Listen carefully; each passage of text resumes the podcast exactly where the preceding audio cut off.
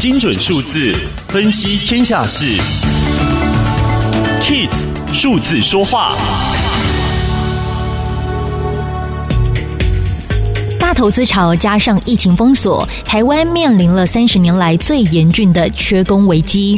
今年前五月，外籍家庭看护转换到工厂工地的人数多达一千七百五十一人，是去年整年的六点一倍。一千七百五十一这数字不只代表移工人数，也代表急需等待看护人力的重症、老残家庭正在深渊苦苦挣扎。过去十年，在台移工人数从二零一零年底的三十八万人，到今年九月已经攀升到将近七十万人。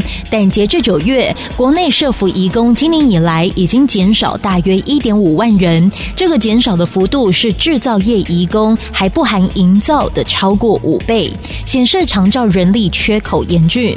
疫情没有停歇，却也凸显了全台抢移工的乱象。有本事的科技大厂开出三倍薪水挖人，没能力加薪的家庭。苦找不到看护，只能干着急。台湾从发展中国家走入了已开发国家，面对人力瓶颈，需要重新思考人力政策，将移工当伙伴，从产业发展到家庭照顾，都是不可或缺的一环。